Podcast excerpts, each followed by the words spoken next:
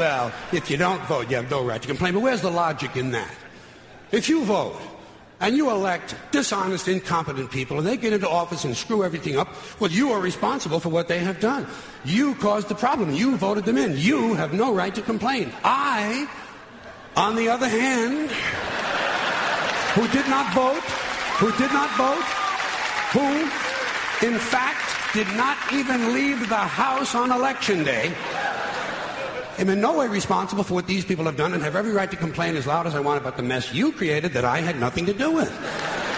So I know that a little later on this year you're going to have another one of those really swell presidential elections that you like so much. You'll enjoy yourselves. It'll be a lot of fun. I'm sure as soon as the election is over, your country will improve immediately. You are listening to 102.3 WHIV-FM in New Orleans, Louisiana. We are Radio NOLA HIV with programming dedicated to human rights and social justice. WHIVFM.org. We honor independent voices. End all wars. Hey, y'all. This is Cole Williams from the Cole Williams Band. And we have a weekly radio show on WHIV 102.3 FM in New Orleans every Saturday night, late night at 1 a.m., It's a live stream of all of our live performances, so tune in.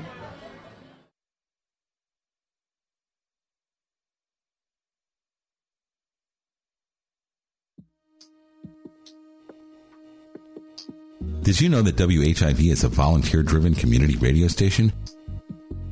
We are not a commercial radio station, and all of our hosts and DJs work hard to provide programming dedicated to human rights and social justice. We are able to honor independent voices with your ongoing support. Become a member of WHIV today by setting up reoccurring donations of any amount you wish per month. That could be $1, $5, $10, or $20, whatever is good for you. Simply go to our fresh-looking website, WHIVFM.org, and click Donate. You can also support us by ordering a WHIV t-shirt from our online store. Go to WHIVFM.org and click Store. Thank you for your constant support and for listening to 102.3 WHIVLP New Orleans.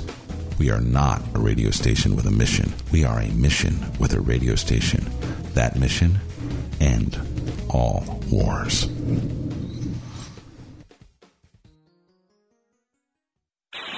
This is 102.3 WHIVLP-FM in New Orleans. We are a community radio dedicated to human rights and social justice. Please consider donating at WHIVFM.org. It's communities like ours that help to support progressive programming.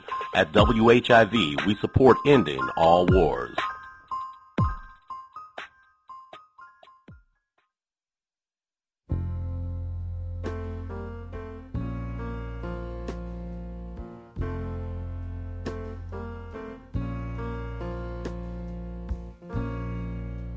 Just a perfect day. Drink sangria in the park. And then later, when it gets dark, we go home.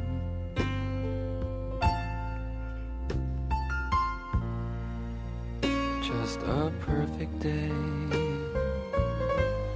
Feed animals in the zoo. Then later, a movie too, and then home. Oh, it's such a perfect day. I'm glad I spent it with you. Oh, such a perfect day. You just keep me hanging on. You just keep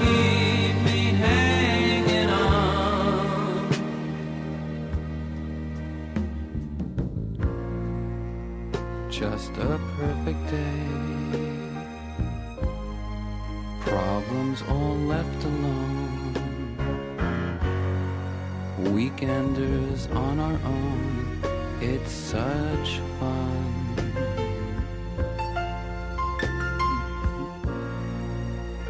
Just a perfect day. You made me forget myself. I thought I was someone else, someone good.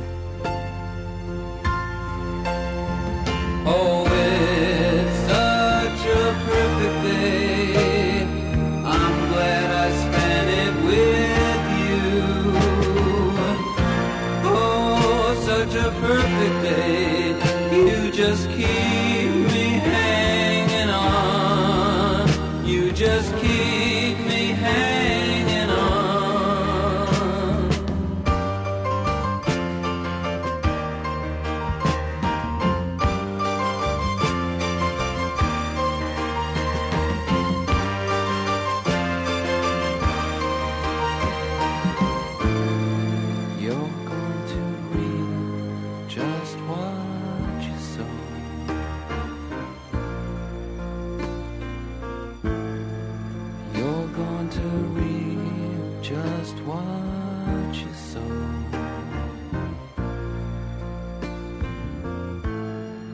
You're going to read just one. Just watch your soul. You're going to reap. Just watch your soul. You're going to reap. Just watch your soul.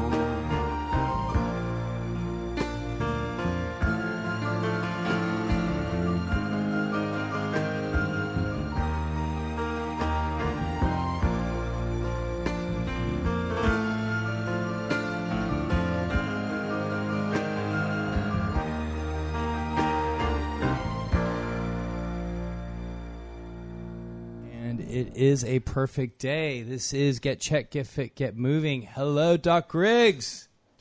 Doc Griggs in the house. What up? Yeah. Oh, no, don't do that. Yeah. Don't do that. How does the song go? I ain't got no... We've done this before, haven't we? Get checked, get fit, get moving. I ain't got no home. I left my voice. Somewhere between the convention center. So it was somewhere on Poydras Street. Right, there wasn't a big thing didn't happen this weekend. Thing called Essence Fest. Yeah, a little small little house party. Before we do that, let's do a couple things here. I can't wait to have you read this and that very sexy voice of yours. You know, the more things change, the more they stay the same. Preventing HIV is easy. Get prepped. You can get free HIV testing at any Access Health Louisiana location. Plus, same-day primary care appointments are always available. Access is a new location in the downtown New Orleans at the Pythian Building where people may be seen for diagnosis and treatment of HIV, STIs, and PrEP. Plus, all Access Health Louisiana patients qualify for discounted medications through our pharmacy. Thank you very much. More information is available at accesshealthla.org. That's accesshealthla.org. Yeah, you're right. Yeah, that sounds good, man.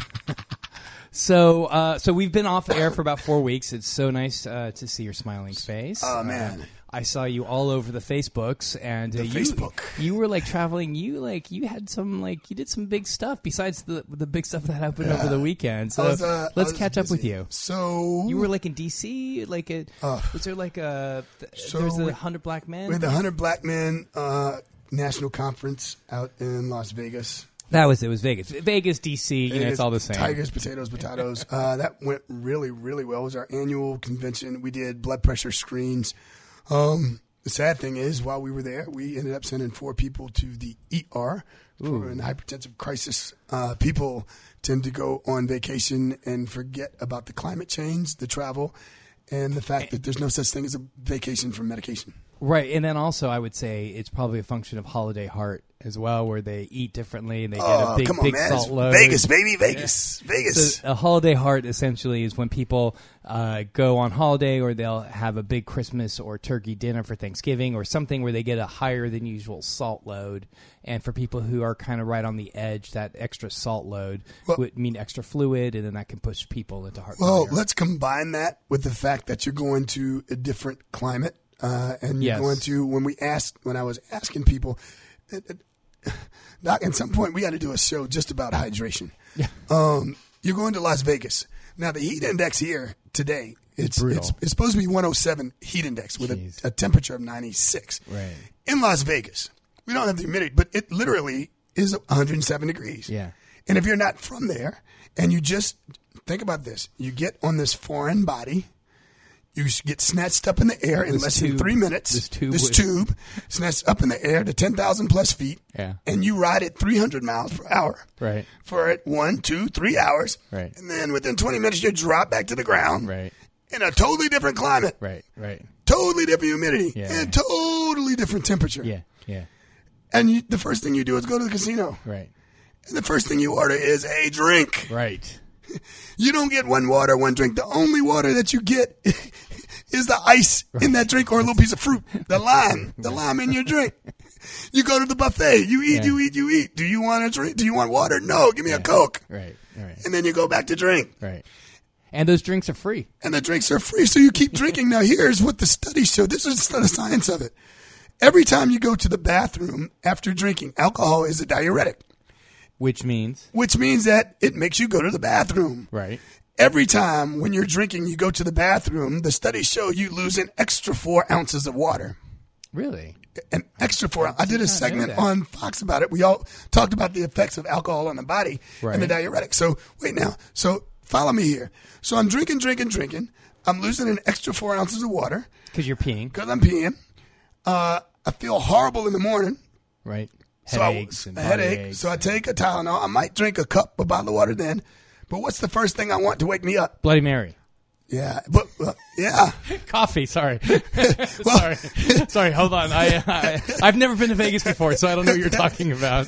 Well, that reaction was too quick. Coffee. What was I thinking? A coffee.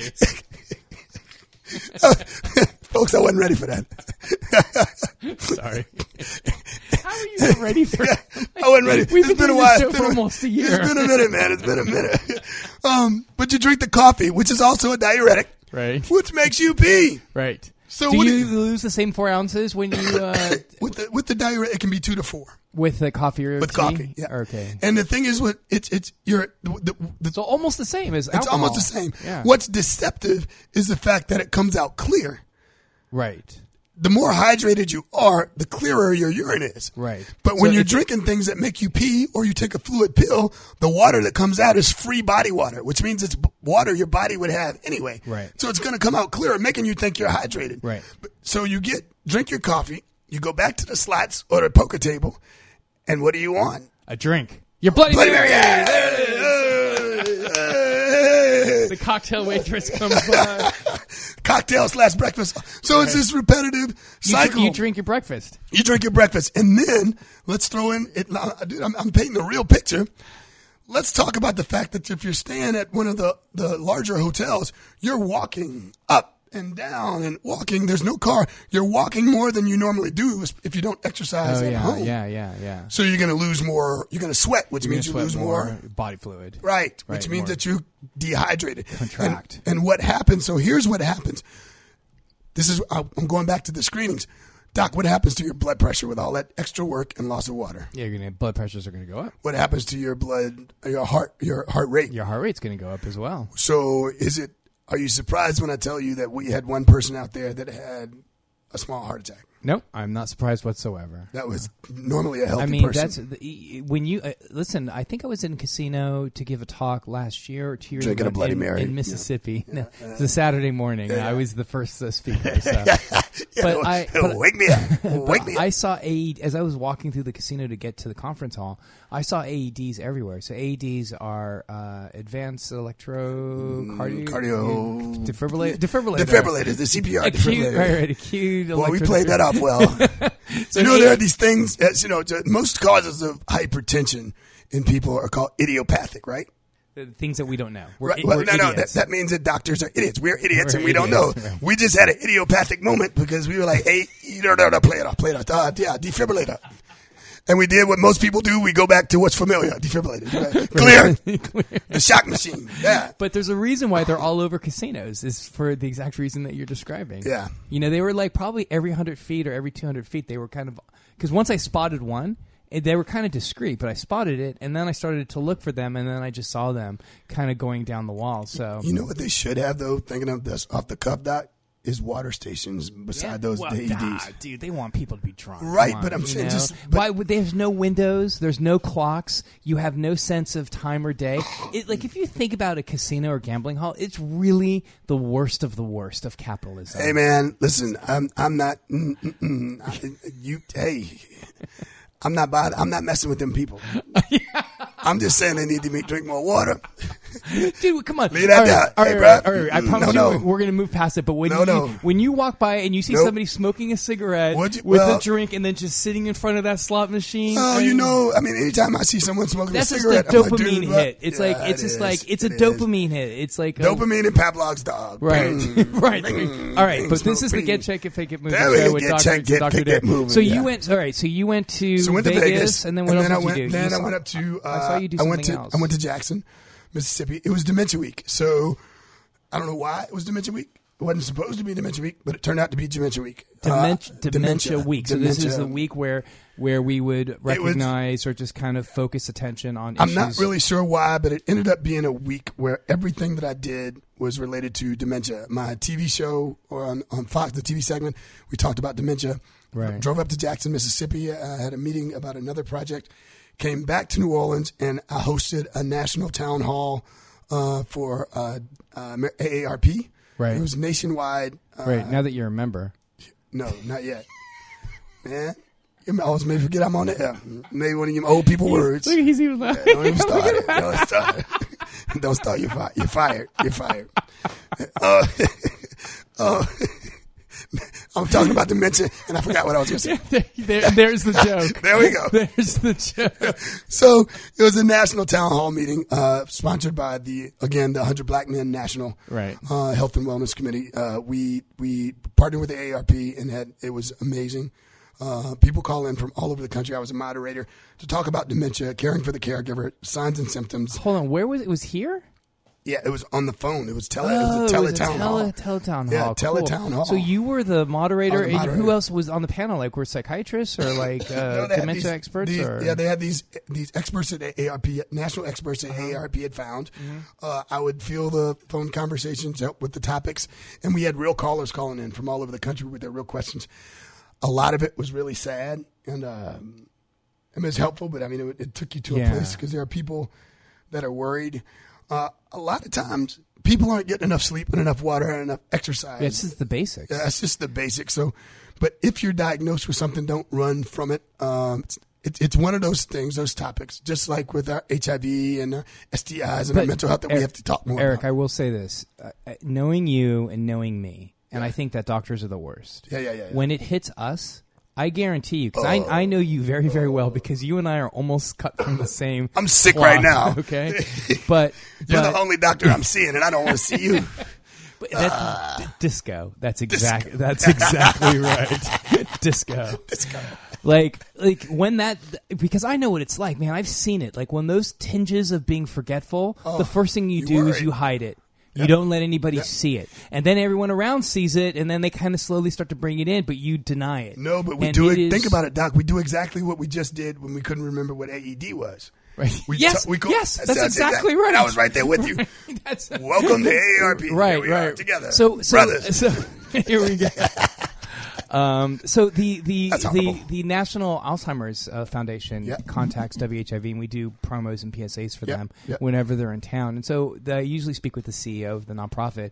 And one of the first questions I usually ask them is, the two questions I always ask is there any improvement in diagnoses? Yeah. And is there any improvement in terms of treatments? Yeah. Or are there any improvements in terms of outcomes with respect to kind of behavior modification? Yeah. And then lastly, I always ask about family, because those are the things on the national teletown hall. Right. Those are the exact big four that come up. Especially the last one, right? Because the family is the one that really.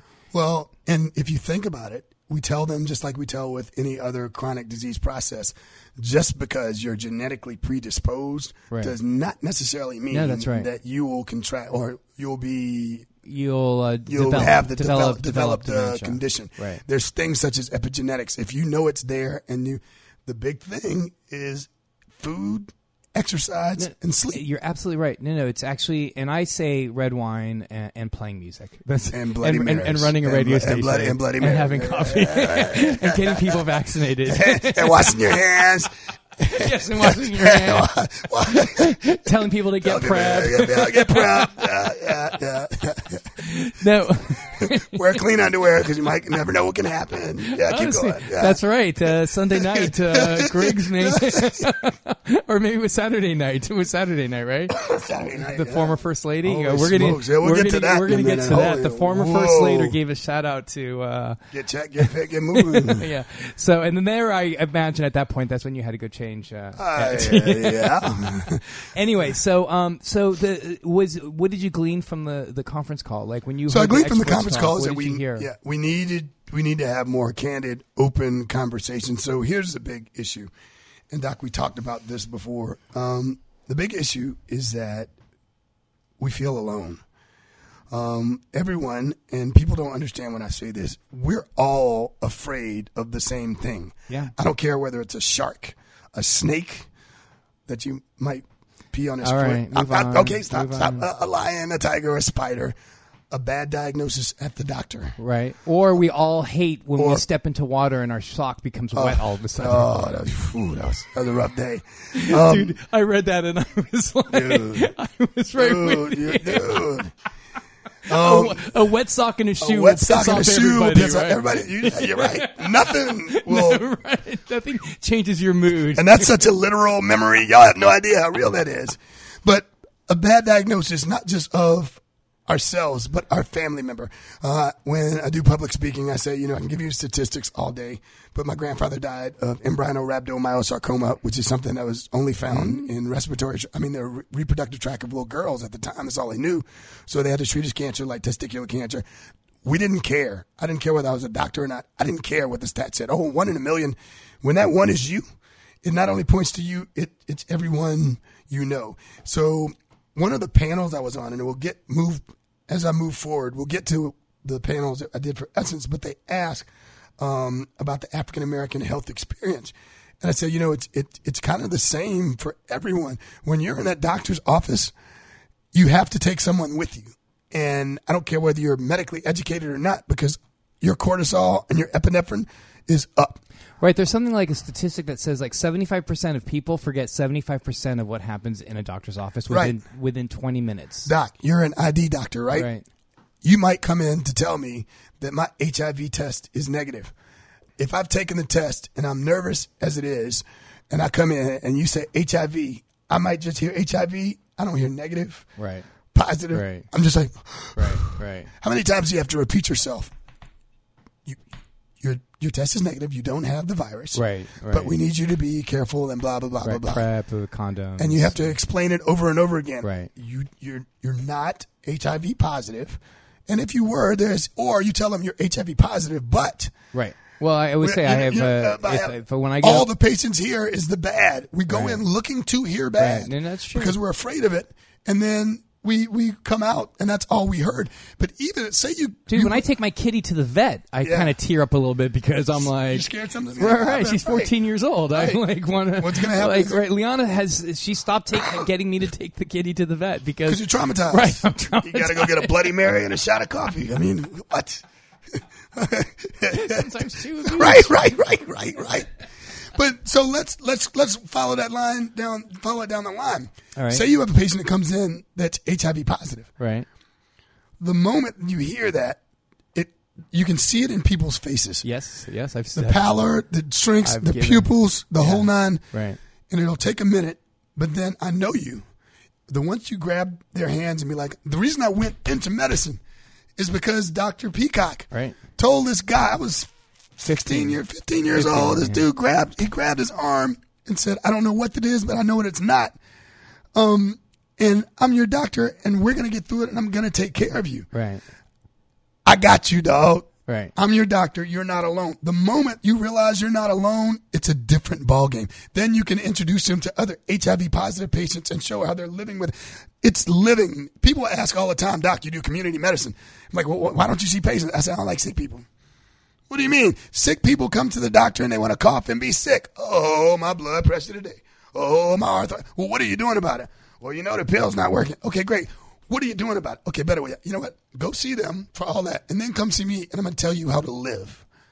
You can get your 15 minutes of sad fame and I'm going to give you the rest of the 365 day years of life. where you can live until the wheels fall off. You want to be like, darn, the ride's over, instead of I was expecting it. So the point is, we're afraid, all afraid of the same thing. With dementia, the discussion about dementia, having those people on the call, it was kind of therapeutic for people that were to hear listening. That the other people are having the same struggles around the country. To hear that there's different types of dementia. It's dementia is Alzheimer's is just, it's 75% of the causes, but there's vascular dementia. There's all kinds of different embolic. Okay, embolic, all kinds of dementia. It just means that there's not getting it. Well, vascular, there's not enough blood flow to the parts of the brain that can help with stuff. But just because you're forgetful, it 9 times out of 10 is because you hadn't had enough rest, sleep, which we're not getting enough of. You might be confused because you're not getting enough water. There's a bunch of reasons. So don't start freaking out. Right. Like you're having dementia when you need a nap. Right. I mean, go take a nap. The painful side of the conversations, though, is talking to the caregivers. Yeah. And that's having brutal. To watch your relatives. Yeah, because oftentimes those that are advanced in dementia are unaware that they are advanced in dementia. And watching someone go through the process, and you can't. And watching them become a shell of themselves and stuff. I mean, that's a large reason why, I took up playing music again, because... Yeah. Do you know that doctors who play music have a slower likelihood of developing dementia? I play the violin and the radio.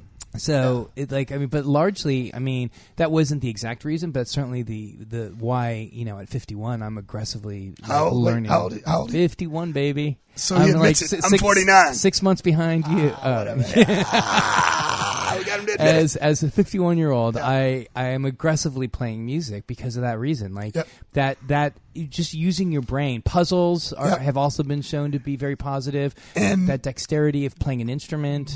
But the diet and the exercise. And the diet, of course. Dude, let me just tell you, this dude has a walking desk.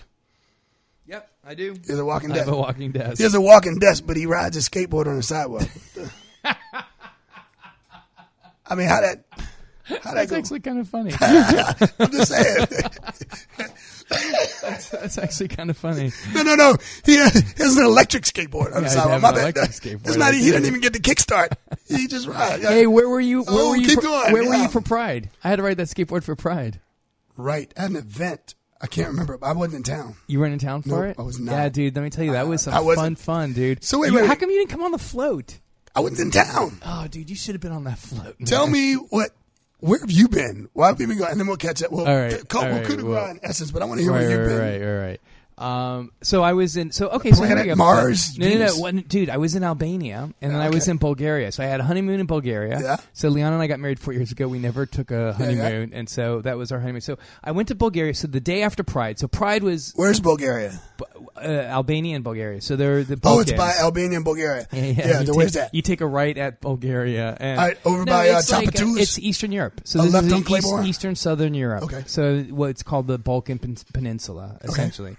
And so these were the countries that were behind the so-called Iron Curtain. So these were all the former communist countries. Yeah. But I will say Albania is probably the poorest of all of the Balkan countries, and then Bulgaria is probably the richest of all the Balkan countries. Economy. So I had this and I didn't plan for that to happen. It was obvious once I got there.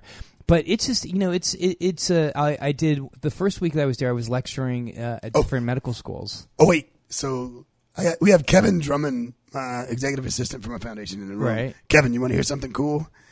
All of a sudden, I get this WhatsApp with this picture because you were researching something, and what happened? Oh, dude. That was hilarious, bro. Dude, I forgot about that. All right, let me get to that in a second. Yeah. I forgot. I am complete. Yeah, Griggs. We need to do a whole show on that, dude. Like, we need to find the directors and the doctors that used to have. The prosperity brief that I gave you by Broussard, right? It has a brief and it has all the references. Okay, we can track it down. So we'll get to that in a second. But holy smokes, did I have! And there's Griggs. I'm in like a little cafe in Bulgaria doing my research, and there's Griggs pops up on my computer, and I'm like, effing Griggs! I can't get away. It wasn't me. He was doing an article search. I wrote something like years ago. All right, so we'll get to that in a second. But I do want to speak to Albania and just. So I did a week's worth of lectures, and then I did a week's worth of research in southern Albania in a really remote little beach town. where I did more of the research on looking at functional and structural discrimination, racism, misogyny, trans and homophobia in medicine. So I was doing all that research for that, for this book that I'm trying to write. And I do want to just quickly just talk about Albania real quickly and just say that as somebody who is very knowledgeable, unfortunately, for the way of the world, but we are oftentimes killing machines, and I study massacres because I'm a doctor, and I see that how one people can kill. He was a sick little kid. How one person can kill another, but doing it structurally through through government is something that fascinates me, right? And so, but I was unaware of the great Albanian massacre that occurred from 1945 to 1992, and then after 1992, it was kind of like a Pinochet, like in Chile. You know how people were disappeared, and like. But and I saw it last year when we were in Hungary. We went to Budapest. It was very, very similar as Budapest. There was, there's a whole arm of secret police to make a until he mentioned it on the radio. Look, y'all ain't with him. Y'all don't know it. I'm kidding. I'll to have a fascist government in place, you need to have a secret police, right. And that secret police is brutal. And so they've turned a lot of their former headquarters into museums. And so when you walk through these museums and you see the torture rooms, and you see it's just brutal, dude. When they lifted the curtain off in 1992, what they found out was that 75% of Albanians were spies. People were spying on one another. They were selling out their family, their brothers, their sisters, their spouses, their enemies, their friends, just to remain alive. And it was a brutal, brutal, oppressive. Let me put the cherry on top. After 1992, the country descended immediately into a civil war where they killed 3,000 other people in 3 weeks. I mean, it's brutal. So wait, let me back up. Wait, you just you can't just throw that out there and say that. I know. Wait. So 75% of the people were spies. Brother on brother, sister on sister, husband and wife, family, family. Was that just for that 50 years? Or for that 50 years. Prior to that, what existed? Was it quote unquote? It was slowly becoming a fascist. It was under the dictatorship, or it was under the rule of Russia. So it kind of was. It had the communist leanings. It was a strong. These are strong socialist countries. Let me say that at the same time, when you look at Albania now and Bulgaria now, you don't see the poverty that you see in the U.S. at all. I mean, there's poverty, obviously, but it's not nearly as extreme, because everybody gets something. There's these strong, of course fascism is a communistic or socialist society, but it comes with a secret police and a dictator, right? Where your freedoms are taken away. I need you to define. I want people to understand. I understand what you mean, but I want you to break it down. The fascism, the socialism. Yep. Yeah. And then you say the poverty's not. Start here. When you say poverty is not near where it is, let's talk about an example of poverty there, and then poverty here, and then I want to build back up. Yep, I got you. Yeah. Okay. Before I go on, let me just say that if you're tuned in, you are listening to 102.3 WHIVLP-FM. This is the Get Check, Get Fit, Get Moving show with Doc Griggs and Dr. Derry. That's Doc Griggs, and I'm Dr. Derry. So when you look at the UN Special Rapporteur on poverty in the U.S., so they sent a guy over here, and he just actually put out a new paper a couple weeks ago looking at climate crisis, which is now the preferred term is climate crisis or climate emergency. Oh, and glad you told us we flipped the page. That's right. We turned the page on that. Because climate change, global warming wasn't working. No. Climate change didn't work, so now they're saying climate crisis. And for those out there that are applying for funding, you need to change your buzzword. Yeah, keep going. So when you look at the extreme poverty that we have in the U.S., and he went to four sites. He went to Mississippi. He went to Skid Row. He went to where's Skid Row? Skid Row's in California and Los Angeles. Thank you, sir. And then he went to the Appalachia, and then he went to Minnesota as a comparison, I think. And what he found, and what I have often said, and I've said this to you before, that the U.S. to me is basically a high-tech third-world country. Yeah. And when you look at the level of voting discrimination, when you look at the gerrymandering that happens, what is gerrymandering? Gerrymandering is when districts get changed so that it favors one politician over another. When you look at based on the fact, then we talked about it earlier with social determinants of health, that a lot of the the underrepresented minorities do not participate in the census. Yes. Answer those questions, even though the powers that be are trying to get... Right. So, yeah, anyway, so let me... So you've got voting suppression, you have gerrymandering, you have the open corruption of politicians who are bought by large corporations.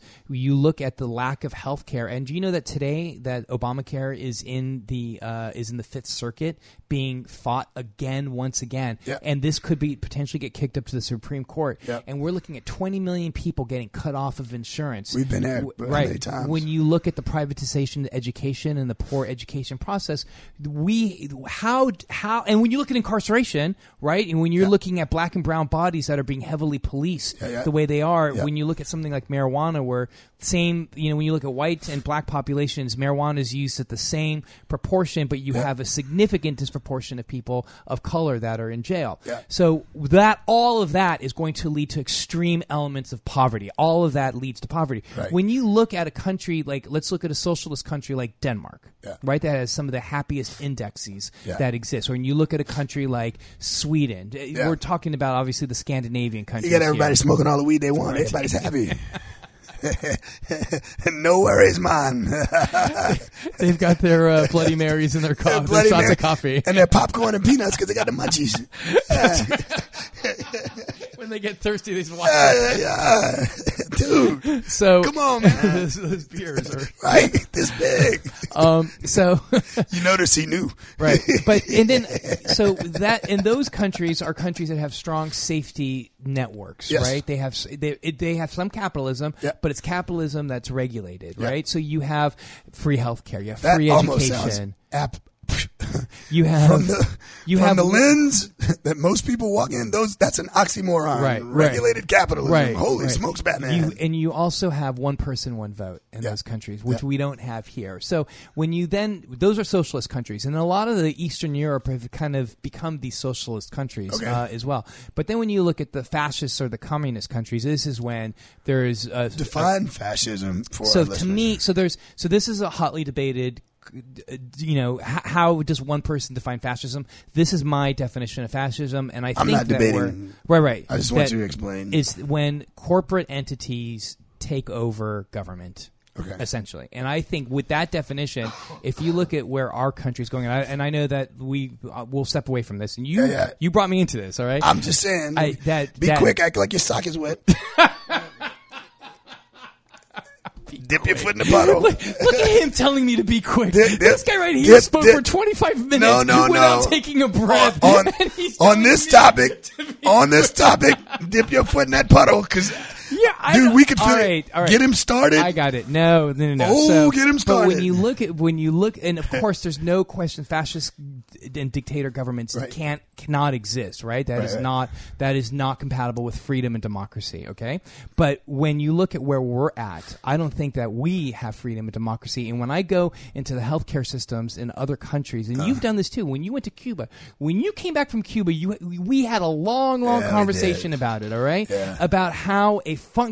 They may not have a lot of money, but they have a functioning healthcare system where doctors and nurses are able to do their jobs because people are able to come in, they pay a little bit or they pay what they can afford, and they get healthcare. Yeah. Now, I still think that's fine if there's a private healthcare system out there that rich people can buy into and get whatever they want, but there should be a baseline for all individuals to get. Yeah, and which is kind of the principle behind the FQHC that we work for. Yes, Access Health. All FQHCs. But, are set up that way. Let me just say this. When you look at Albania, when you look at Bulgaria, two countries that were fascist regimes that are now socialist regimes, and they have their political problems, and they're not very rich countries, certainly by comparison to the U.S., but everybody's housed. Everybody has food. And the food is effing delicious because the same thing that we talk about. Even the people in poverty. Yeah, the people in poverty are – everybody's well-fed. Everybody takes care of one another. And one of the things that you may find interesting is that we went hiking through Bulgaria, and there's a lot of the villages are struggling to stay alive because a lot of the traditional Bulgarian people are dying. The elderly are dying in their villages, and the kids are all leaving the villages. I mean, what do kids – there's no tech – There's no phone service. How many times can I climb this tree, Mom? Right, exactly. Yeah. And so a lot of people are actually leaving these villages. And so we went to go visit one of the villages. One of our board members here made a movie. Dave Roston made a movie called Unlocking the Stage about a theater in one of these remote villages in right next to Plovdiv, which is the cultural capital of... Is this Bulgaria? Bulgaria. This is okay. In Bulgaria. Okay. So, but and one of the things they're trying to do is they're using this theater as a way to kind of revive. They kind of revived this theater that was built by the communist government in the 50s, where they probably had like very propaganda, nationalistic kind of plays and stuff for the village. Yeah. But just watching these villages turn into ghost towns was really fascinating as well. So sad. So yeah, I mean it is really sad, and because a lot of the kids are going to where. Obviously, they have work and they have money. But again, when you look at the levels of poverty, when you walk through the streets of New Orleans, you see poverty. You see poverty everywhere, right? You see the amazing inequity. Do you know 40%? You know this, obviously, but 40% of children in New Orleans are food insecure, right? I mean, 50%, almost 50% of the U.S., I think even more than 50%, can't even sustain a $500 emergency. You know, we still are working at $7.50 an hour for, and there was a statistic that came out while I was in Bulgaria that said that in the U.S., if you work minimum wage, you cannot live in a 2-bedroom apartment anywhere in a city or in a suburb of that city. I saw that. So I mean, what do we expect to happen anyway? So that's where I was. We went. I'll tell you what. We did a couple of really fun things. You'll appreciate this. We were on a large hike. Yeah. We started. It was a 4-day hike. We were on the first hour. For those out there, you keep saying this hike thing, right? Black people don't hike. Come on. You get some there, mate, man. You keep saying hike. You want to be culturally competent. You went for a walk in the woods. You keep saying hiking. That lasted like 10 hours. Right. Y'all didn't have an Uber? Y'all didn't ride a bike? So listen to this. People hike, so I'm just saying in general. Right, you had the sticks. You were doing We had a guide with us. A guided hike. Yeah, dude.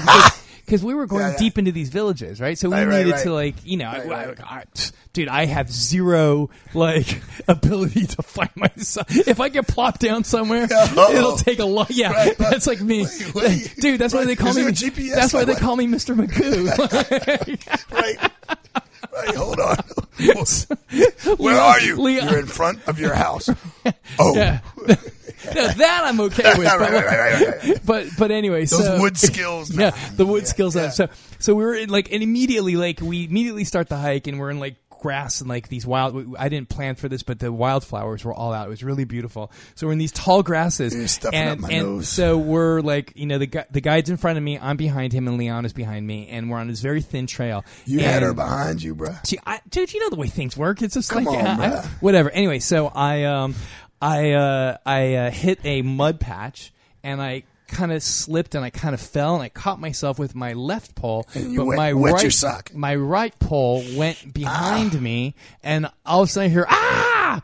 And I'm like, please hit her pole, please hit her pole. You stabbed her in the leg. And I slow-mo turn around, and Liana's got blood right under her right eye. Okay, so let's stop right there. Okay, so now I realize people are listening to this, right? Right. So I just maimed and nearly blinded my wife in the first hour of our honeymoon. And you're still alive to tell the tale. Yeah, but Alan, dude, so listen to you will appreciate that split-second decision I had to make, because you lick your finger, put some spit, and say, "Baby, all right." Yeah, no. That was so.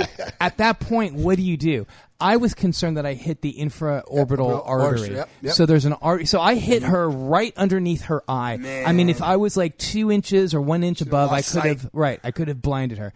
So she's got blood on her face, and I could see the origin of it is right where the infraorbital foramen is, right? Yep. And I was like, that's the hole in the skull right below the eye. Right, that feeds feeds the muscles of the upper face. Oh, yeah. So I looked at her, and I was like, all right. The lesion is infected already. Yep. So my finger is obviously dirty. But I have to like put pressure on there and to make sure, because if I hit the artery, the hike is over. It's a wrap. It's a wrap. We're going to the hospital immediately. Wait, and you're in the middle of... And we're in the middle of nowhere, right? Yeah. So I had to make that split-second decision, and boom, I put the finger on her face immediately. And the guide, we hadn't gotten to know him yet, so he didn't know who he was. He's like, no, don't do that. And I turned around, and I looked at him, and I was like... Not now.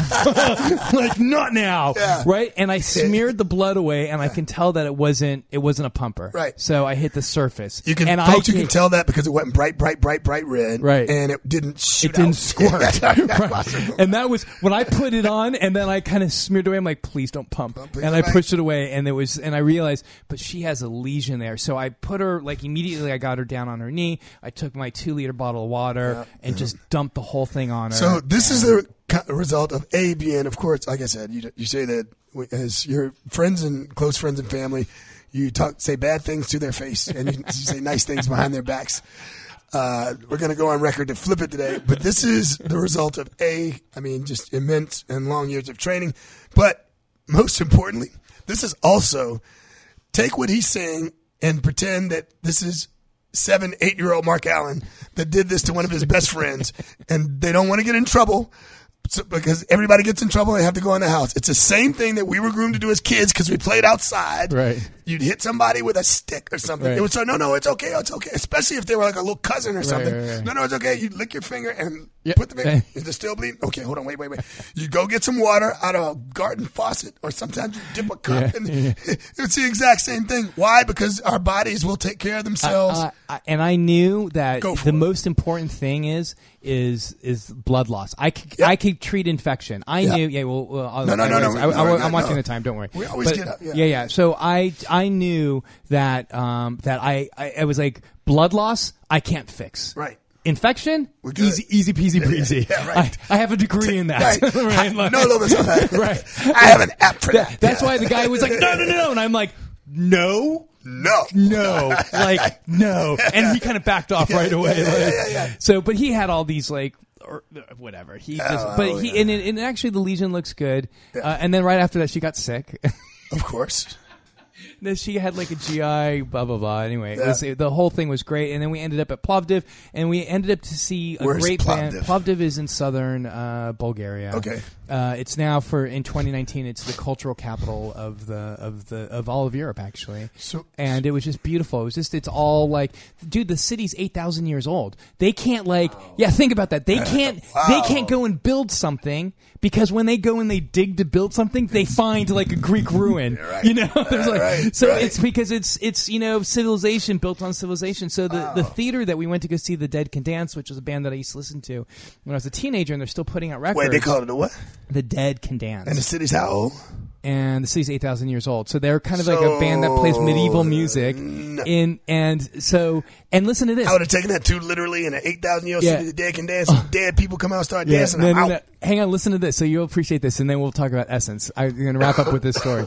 So we go and we see The Dead Can Dance in a theater that's 2,000 years old, right? It's 2,000 years old. It was built 2,000 years ago. Yeah. In 1975, there was like a mudslide, or it's now the old city of Plovdiv, and there's a rainstorm and a landslide.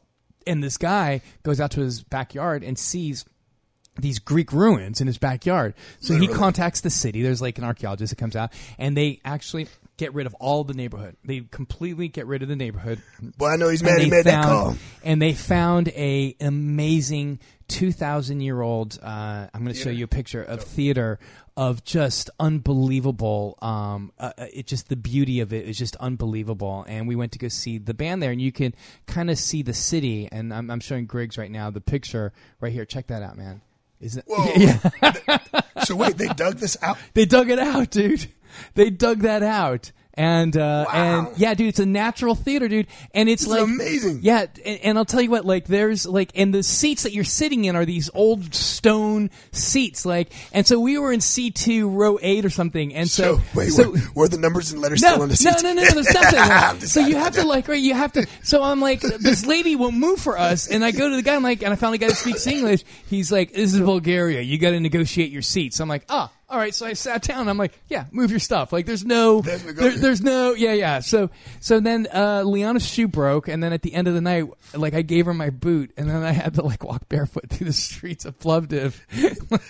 Yes, negotiation. It was just one of those nights. So listen, we have 10 minutes left. So let me just say, if you're tuned in, you're listening to Get Checked, Get Fit, Get Moving with Doc Griggs and Dr. Derry. I'm Dr. Derry. That's Doc Griggs. And Doc Griggs had a major weekend. There was a big thing that happened. Yes. Over New Orleans, and man, was it packed, dude! Yeah. You could not move through the CBD, man. Oh, no, Julia Street was packed, Magazine was packed, Chapultepec was packed. We got to tell people, like I was telling them, you know, folks from the mayor's office that they need to like put out a thing next year. Don't drive to Essence, or if you drive to Essence, walk. What? Like because the cars, the lifts, the Ubers, the vans, the shuttles. $50 for normally a 7-minute ride that takes an hour because. It's standstill traffic. Like it's like LA during rush hour. Yeah, no, it was unbelievable. And there was big reasons. I mean, obviously 5 of the presidential candidates were here. Yeah. Kamala Harris made huge news with her $100 billion plan to for African American home ownership, yeah. which is part of I think a larger process and a larger conversation of reparations. But yeah. I so 100% support yeah. a plan like that and yeah. other plans like that as well. I thought Mayor Pete. As a joke as he is, I have to give him some props. I mean, he's done a horrible job in South Bend, Indiana, and certainly what he's doing with this, there's a lot of racial issues there, obviously. And there was recently a black man was shot by a white cop again, without just this yeah. the typical U.S. issue. But he actually got to he went in front of Essence and he took the heat and he got appropriately. Treated as you would imagine he would, but I give him some props for standing up in front of the Essence community and just at least just trying to make his pitch. So we were out at the convention center. We did the blood pressure screens. That was part of the wellness. We were part of the health hub. Right. So tell me about what. So what so, was what was so going what on? What we did was we partnered with the Louisiana Department of Health. We being the Griggs Foundation or Dr. Griggs Foundation, uh-huh. Louisiana Department of Health. The city of New Orleans, of course, Access Health is with us. The 100 Black Men, LSU School of Medicine, Xavier School of Pharmacy, Xavier School of Public Health. And we had my buddy with Comprehensive Health Services. We provided blood pressure services with the Dr. Griggs Foundation at Essence's Health Hub. Where was it? This is the convention center. Inside the center, or was it? No, it was in the convention center right outside the power stage where all the people, the candidates you were talking about were speaking. Right. We did blood pressures for 3 days. Was the van there, or was it? Which van? The Access van? No. This is a total. So for the last 6 years, we've been doing blood pressure screenings through the 100 Black Men in a booth. Got it. This year, we ended up doing it through... I ended up talking with some help to the people at Essence to get a space to do blood pressure screenings and that's what Gayle King was talking about. What she was actually talking about, which was amazing. We're going to get to that. So I have it queued up. What she was talking about was my I did a presentation on living your best life, right. Get checked, get fit, get moving, which was part of it. But that was on the last day. Prior to that, we had 2 presentations by the Louisiana Department of Health, 2 panels, where myself and my colleagues from the state. Talked about the African American health and communities. Excuse me. On Friday and Saturday, we screened over 300 plus people through Xavier School of Pharmacy, LSU, and the partners that I talked about. And we ended up sending 9 people to the ER, doc. Really? For what? Extreme hypertensive crisis. Or, yeah. 270 over 117 was the highest. Jesus. We had one lady that was 168 over 107.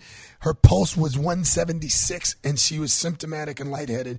We had to call the paramedic. Dude, we were talking about all that stuff about Vegas. It's not unlike what it's like coming to New Orleans. Well, that was my whole point, and I'm glad we're putting a cap on it because it's the exact same thing that happens. When you go to conferences, you need to research the climate. You need to drink your water. You need to get in shape to do a lot of walking for exactly what Doc said. You're not going to be able to drive from place to place. And if the heat index is 107, you're going to cramp. Your heart's going to overwork, and you could have a heart attack. Well, we did all that stuff, and everything's going. Then afterwards, I went to the concert.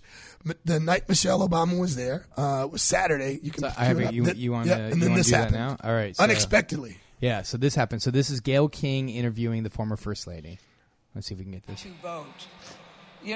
I also want to talk about wellness and health because I know You've been paying a lot of attention to that. That was a big mission for you when you were in the White House.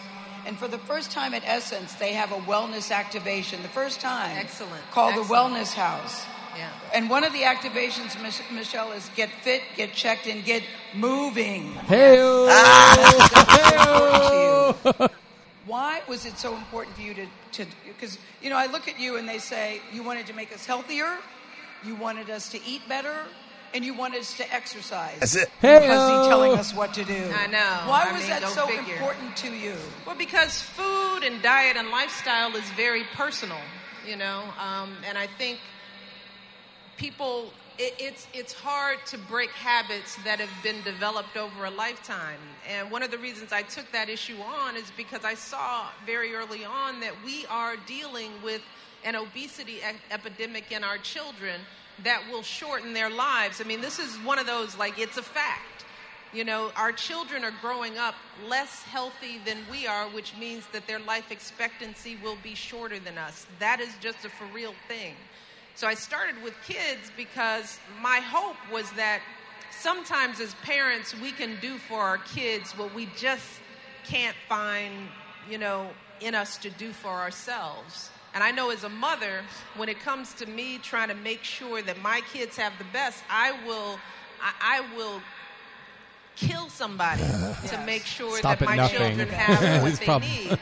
So starting with young people was a way to kind of ease into the conversation, but it's a challenge that we all face. And look what you did with the lunch program.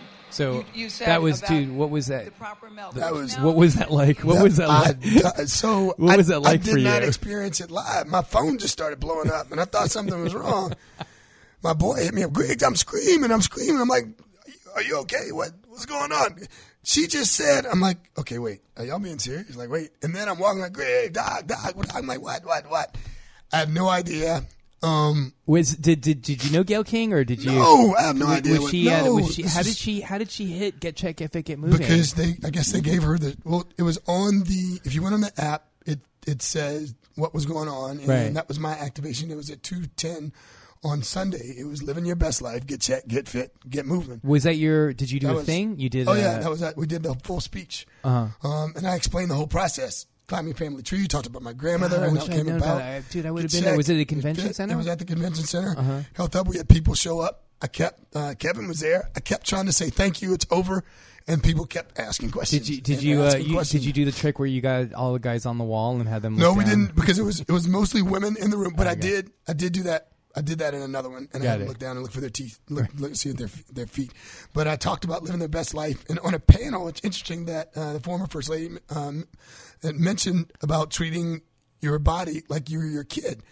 And one of the panels that the Louisiana Department of Health had put on, they asked, what can we, the African Americans, do to help ourselves? I said, we need to go to the doctor and act as if we're taking care of our children. Ask the same questions. What is that pill? Why do I need to take it? What's it going to do? Tell me more about the information. The answer for the health in our community lies within us as part of the community. Yeah, you're right. So the message is simple. It's the same message that we try to give to kids. Get checked. Eat healthy. Put your head checked. Smart. Get fit. Touch your fat belly. Yeah, you touch. Yeah, that's. Oh, dude, I hurt myself. Man, that was. God, my fingers hurt. That was. I hit my abdomen and it just rebounded right out. Yeah, oh boy. I didn't say fib. I say gets fit. Get fit. And the last part is you hit your legs and you get moving. Right. It's about knowing your health, knowing what your family history is, eating healthy, and exercising. It's something that we came up with. We came up with and trademarked a few years ago, but we came up with a saying for like 8-10 years ago. And I've been working within that vein. That's the name of the show. That's the name of the show, the Get Check, Get Fit, Get Moving show with Dr. Griggs and Dr. Derry. And I'm honored to have you on the show and we do this together. I look forward to it every week. So that was a pleasant surprise. Let's see what we'll go from here. And the conference went well. And conference went well. Like I said, we screened over 300-plus people. Cool. We surveyed and found out. And I would love to be able to help next year. So if there's anything I can do. So they wanted HIV testing to add. I thought they do HIV testing. Not for us. Oh, yeah. Part of what? We get checked, get fit, get moving, get tested. Right. I mean, I know I was away, so next year I'll be sure not to go. There's a long. Yeah. Okay. Yeah. Blood pressures are easy to, but now we can. But I mean, it's easy to. It's a 1 minute. We'll talk about that another time. All right. Yeah. Mr. Non-Subtle guy. Well, you just told me, like, they wanted HIV testing. Dude, right. I did. Right. So well, for next year. For next year, got it. Okay, all right. We got a minute left. Any parting goodbye? So first of all, let me just say, dude, I again, it's just like you said, I talk, good behind your back and I talk horrible in front of your face, of right? Of course you do. So, that being said, let me just say, dude, congratulations, man. I just was, like... I'm just so proud of you. And when you sent me that clip of, with the First Lady and Gayle King, I was just like... My hands are sweating. Yeah, when you were like silently screaming, like, I was like... Not like I have a voice anyway. I was like, yeah. So congratulations. And I was watching you on the Facebooks kind of do all the amazing things that you were doing. It was a lot of work, but we got a team. And Doc, I'm glad you're back. Thank you so much. I'm glad I'm back, too. We'll be here next week. This is the Get Check, Get Fit, Get Moving show with Doc Griggs and Dr. Derry. That's Doc Griggs. I'm Dr. Derry. And we're going to be jumping right into another show for whom I can't read the writing of, but I'm sure it's going to be great. That's thank you guys so much. Old age. Yeah, thank you. Old eyes. It's, working, putting the infrastructure in place for